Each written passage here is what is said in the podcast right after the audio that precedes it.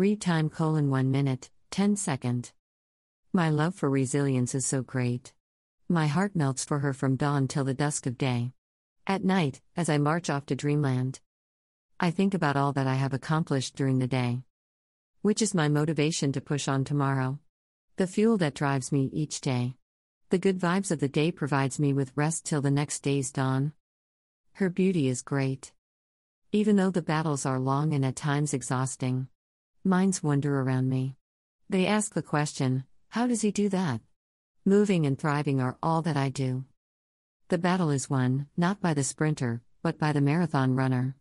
Every thought calculated. Not afraid to stumble along the way. Not afraid to seek counsel.